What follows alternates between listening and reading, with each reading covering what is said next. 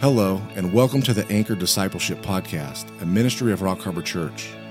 We want to help guide and grow you in your walk with the Lord by providing an in depth study of God's Word with this lesson.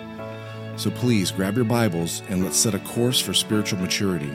Here's Pastor Brandon with this week's lesson. And we're going to be on two, page uh, 256 in Footsteps of Messiah. 256, Footsteps of Messiah. We talked about the Antichrist being on the the, the prowl now, uh, that he is resurrected from the dead, and that he um, he's doing lying signs and wonders with the Antichrist and trying to cause people to worship him now. And so all these things are happening simultaneously. This is at the three and a half year mark. And so the next thing that simultaneously happens is the persecution of the Jews. So if you turn to the next page on page 257, we'll read about what Jesus said about the abomination of desolation. We studied the abomination last week. So now he's going to say that signals something. And so he says this in Matthew 24. We're, this is the Olivet Discourse, by the way. We're going to tackle this a little bit. He says, When therefore ye see the abomination of desolation, which was spoken of through Daniel the prophet, standing in the holy place, that's in the temple. Let him that reads understand. So he's talking right now in context primarily to the remnant of Israel. That's his audience, okay? So you want to make sure you understand that because people will take this out of context and start saying, oh, that's for the church, or it's for this, or it's for that, or it's before 70 AD. He's talking to the remnant, okay? Because I'll show you where in the text. Then let uh, them that are in Judea flee unto the mountains. So he he call, calls it the mountains. In other passages, it would be called the desert. We'll pinpoint this later on. Let him that is on the house up not go down to take out the things that are in the house, or his house. And the idea is, uh, if you go and look at Jerusalem today, a lot of them spend time on the house still, on top of the house. That's where the you can catch the, the breeze of the Mediterranean at night, and you get above everything. And he's basically saying, if you're on your housetop, don't even go down. It's that quick. Get out of there. And so it still applies for today. And let him that is in the field not return back to take his cloak. If you're in the field, just go from right there. But woe unto them that are with child and to them that give suck in those days, or nursing and pregnant is the idea. And pray ye that your flight be not in the winter, neither on a Sabbath. Now, you remember why that's important? What did we say about Israel even today? What happens on the Sabbath? Public, public transportation shuts down. Okay? So a real good example of this is 1973 in Yom Kippur.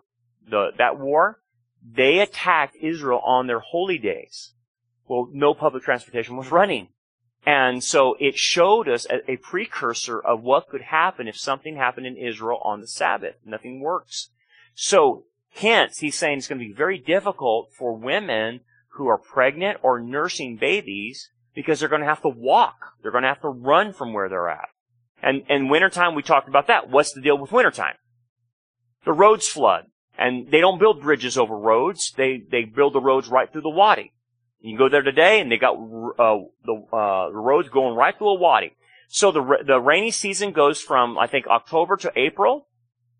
So basically saying, don't be, uh, pray that this doesn't happen in the rainy season.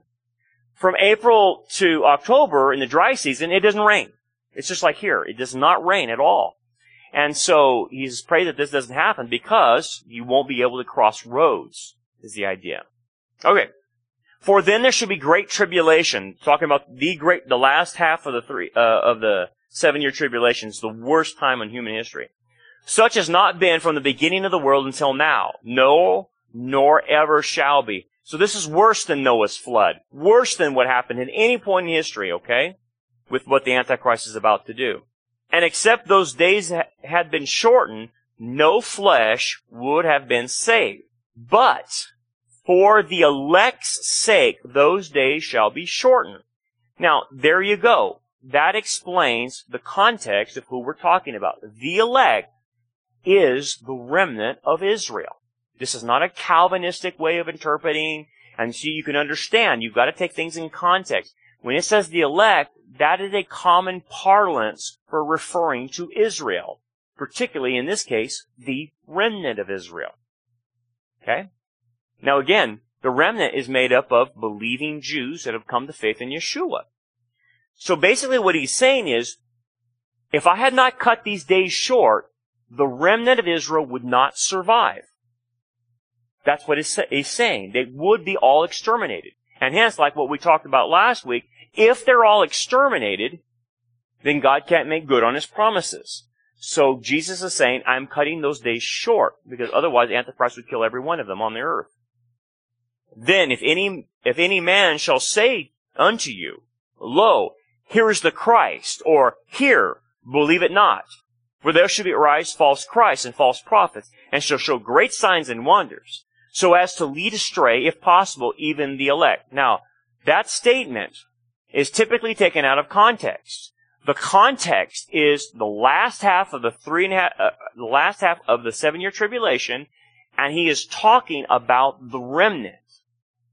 So what he is explaining is what will happen is this. The remnant will start running. They will start fleeing towards Petra. That's the location they're going to go once they see the abomination of desolation. Okay? As they're going, they start hiding out and they find places in the desert. There will be people, false prophets, coming to the remnant saying, hey, come out of the hiding. Jesus is over here. He's over here in this corner. He's in this room. He's with us right now. Come out of hiding. Because why do they want him to come out of hiding? To killed them. He's saying, don't listen to them. They're going to tell you that I've come, but they're doing this to kill you. Don't do it. Don't believe it. So the satanic assault that happens on the remnant is like we've never seen before. He's going to uh, try to coax them out of their hiding places. And so Jesus is saying, no, no, no, no, no. Don't do that. Behold, he says, I have told you beforehand. He's say, I'm saying this so you have a heads up, not to be coaxed out of your hiding place. Not to come out of Petra. Not to come in any place that you're hiding. Don't come out. If therefore they shall say unto you, Behold, he is in the wilderness, go not forth. Behold, he is in the inner chambers, believe it not.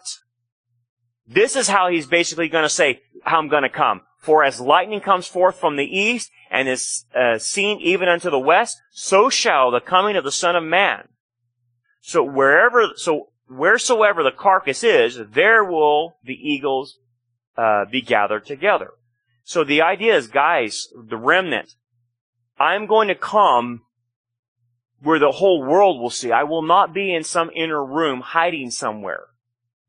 When I come, it's public and everyone will see me. So don't believe it. Stay in hiding until you see me come in the clouds, until you see me come in the air.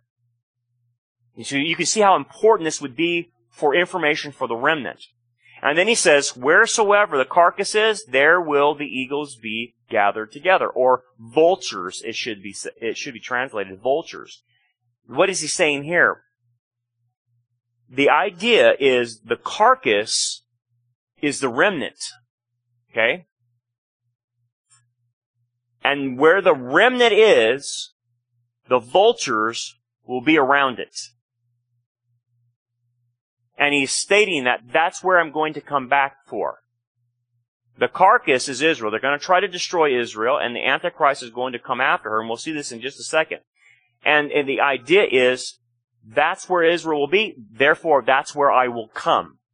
I will come to rescue wherever the carcass is.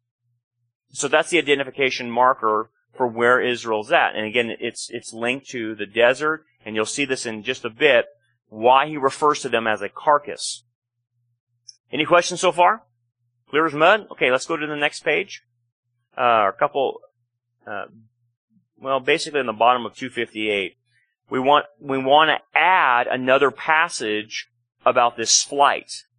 Okay, so there's more details here about this flight into the desert, into Petra, running from the Antichrist. On the very bottom of that page, this is Revelation 12. And a great sign was seen in heaven, a woman arrayed, and now go to the next page, 259, a woman arrayed with the sun and the moon under her feet, and upon her head a crown of twelve stars. Now, interesting enough, When I grew up Catholic, they told me this was Mary. And it is not Mary. And so they'd have these statues in our little classroom, and there would be Mary with a crown of 12 stars around her head and the sun and the moon. And I, I never understood that, but now I understand what this is referring to. It's referring to Israel, and I'll talk about that just a bit. And she was with child. The woman obviously is Israel. And she cried out, travailing in birth, and in pain to be delivered. And there was seen another sign in heaven, and behold, a great red dragon. Obviously Satan. But notice how Satan is, is, is pictured. He's pictured as a dragon, but he's having seven heads and ten horns, and upon his head are seven diadems. So it's representing the dragon in the final form of the Gentile empire of the, of, of the Roman Empire, basically. That Satan is now indwelling, basically, the political system at the end. He is in control of it. He has secured it through the Antichrist. Now remember, the, the one world government that'll form will break up into ten league confederation. Satan will use the Antichrist to take over those regions by the midpoint of the tribulation. And by, by his resurrection, he will control the entire planet. Okay. Basically, at that point then, Satan has control of every world government on the planet. That's what it's picturing here. And Satan, Satan has basically wrestled that away from the dominion of man. He now is in control through the Antichrist. So that's what John is trying to say here in Revelation. Okay. And his tail draws the third part of the stars of heaven.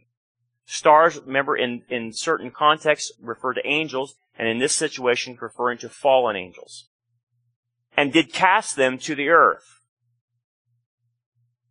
And it's, it's, it's connected to this. You see the semicolon. And the dragon stands before the woman that is about to be delivered, that when she is delivered, he may devour her child. Now, this is all connected. Let me explain this. A lot of people sometimes look at this and it says he, he, he draws a third part of the stars of heaven. And they think that refers to the fall of Satan, you know, back in Genesis. It's not referring to that. Notice it, uh, it does identify how many angels fell with Satan. That's true. That a third of the angels fell with him. But it's not in reference to the, the original fall. Notice where he pulls them from. And where do they go? From heaven to earth. We're not talking about the third heaven. We're talking about the atmosphere. He pulls them from the atmosphere and puts them on the planet. Now that's very different because, as Paul will say, the, the demonic realm or the abode is in space around our planet. Their abode, they have access to our planet, no doubt, but their, their real abode is the atmosphere or the space around the planet. That's their abode. But in this case, Satan took all members of fallen angels and put them on earth when? Do you see what's connected to? What's the next passage? Before Jesus was born. Do you see that? It's connected in the passage.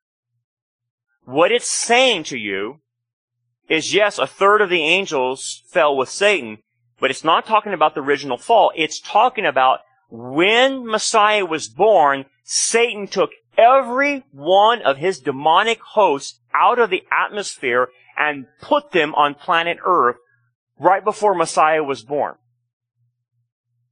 To do what? To kill him. Most people have not made that connection with the Gospels, and they say, oh, boy, I read the Gospels and there's a lot of demonic activity. Yeah. More than any time you'll ever see even in the Old Testament. You will not see that kind of demonic activity in the Old Testament other than Revelation, uh, sorry, uh, Genesis 6. But after Genesis 6, the demonic activity is almost silent. But when Messiah comes on this planet, he unleashes his full force on this planet to, ch- to kill the child. and then to try to kill Jesus before the appointed time. This is why there's so much demonic activity happening around Jesus, and so many times people are trying to kill him. Obviously, this is a reference to Herod, but it's not the only time they tried to kill him. This goes in line of why in uh, was it is it First Peter? Yeah, First Peter that talks about that when after Jesus died, he went into Sheol and proclaimed victory. You remember that scene? The reason he's doing it, they tried to kill him the whole time. And basically the proclamation is, the fact that I am here means that I've succeeded. And you have failed. So, the whole hosts of the demonic were here to stop him. And, he, and it wasn't successful, obviously. And basically, and he, and she was delivered of a son, a man child, who is to rule all the nations with a rod of iron. And her child was caught up unto God, that's the ascension, and unto his throne. That's where he's at right now. He sits at the right hand of God on the Father's throne. So this is basically the whole life of Messiah being told here. Now, to understand a little bit about, to make sure that you understand this is not Mary here, when you see the sun, moon, and the stars, it's a reference to Genesis 37 and Joseph's dream. And, and, it's right there in front of us. He says, And he dreamed yet another dream and told it to his brethren and said, Behold, I, I have a dream, yet a dream. And behold, the sun and the moon and eleven stars made obscene, uh, obeisance to me, or basically bowed down, or with respect bowed down. And he told it to his father and to his brethren, and his father rebuked him, and said unto him, What is this dream that you have dreamed? Shall I and your mother and your brethren indeed come to bow down ourselves to you, to the earth? And his brethren envied him, or basically was jealous, but his father kept the saying in his mind. So that's a direct quote from Genesis 37 that John is using in reference to Israel. So make no mistake, it's not what the Roman Catholics say, it's, it's Israel is what's going on here. Okay, so with that in mind, let's go to page 261. And we might, well, we're gonna, we're gonna stop here then. And the woman fled into the wilderness. The woman obviously is Israel, the remnant of Israel, where she has a place prepared of God, that there may, there they may nourish her a thousand two hundred and three score days, or one thousand two hundred and sixty days. So now in this passage in Revelation, it refers to the desert as the wilderness. What we'll see later on is it is identified later on by the Old Testament prophet as Petra, or modern day uh, in modern day Jordan or Bozrah. And Isaiah 63 talks about Jesus coming to Bozrah, to where the carcass is, where the remnant is, because basically God puts them there, and it's look at the passage. It says He nourishes them there. Um, some have speculated once once they're in Petra, how will He nourish them? Pretty much, probably the same as He did with the Exodus with Moses. He provided water and provided manna. And we could possibly see a return of the manna and the water as he, as he nourishes Israel, the remnant, in those last three and a half years. That's how they're going to survive. And then, basically, then what happens, and we'll see this later on, the Antichrist comes and encircles them at Petra and is about ready to kill them. So they're in, in, in essence, if Jesus doesn't come back, they're nothing more than a carcass. They're going to be dead. And he goes, where the vultures are, there's where I'm going to be. So, um, we'll pick up that next next fall about where they're at and more details about that. So let's take about a five minute break and then we'll come back and do Life of the Messiah. Thanks for joining us for another episode of The Anchor Discipleship.